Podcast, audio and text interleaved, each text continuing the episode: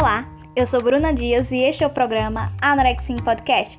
Neste episódio, vamos falar sobre as possíveis causas da anorexia nervosa.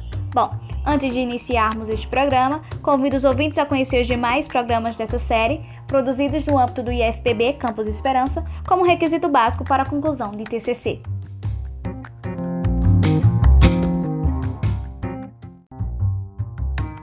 Vamos lá! Você sabia que, segundo a Organização Pan-Americana da Saúde, os transtornos alimentares surgem geralmente durante a adolescência e a juventude e que a maioria deles afeta mais mulheres do que os homens, tendo como características comportamentos alimentares nocivos, como restrição de calorias ou compulsão alimentar?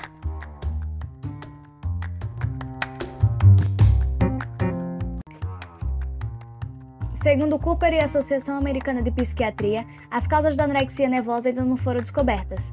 Sabe-se, porém, que o transtorno tem origem multifatorial que integra elementos biológicos, genéticos, socioculturais, ambientais e psicológicos, variando em cada pessoa. As pessoas que trabalham com aparência são tidas como grupo de riscos, como atrizes, bailarinas e modelos, já que as mesmas se sentem pressionadas regularmente a perderem peso.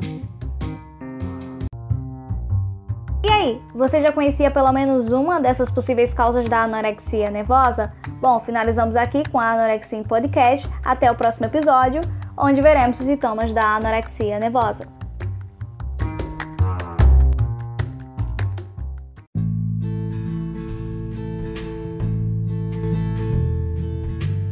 Atenção! Essa série não substitui um profissional voltado para a área da saúde, como psicólogos e psiquiatras. Para mais informações, procure o auxílio dos mesmos.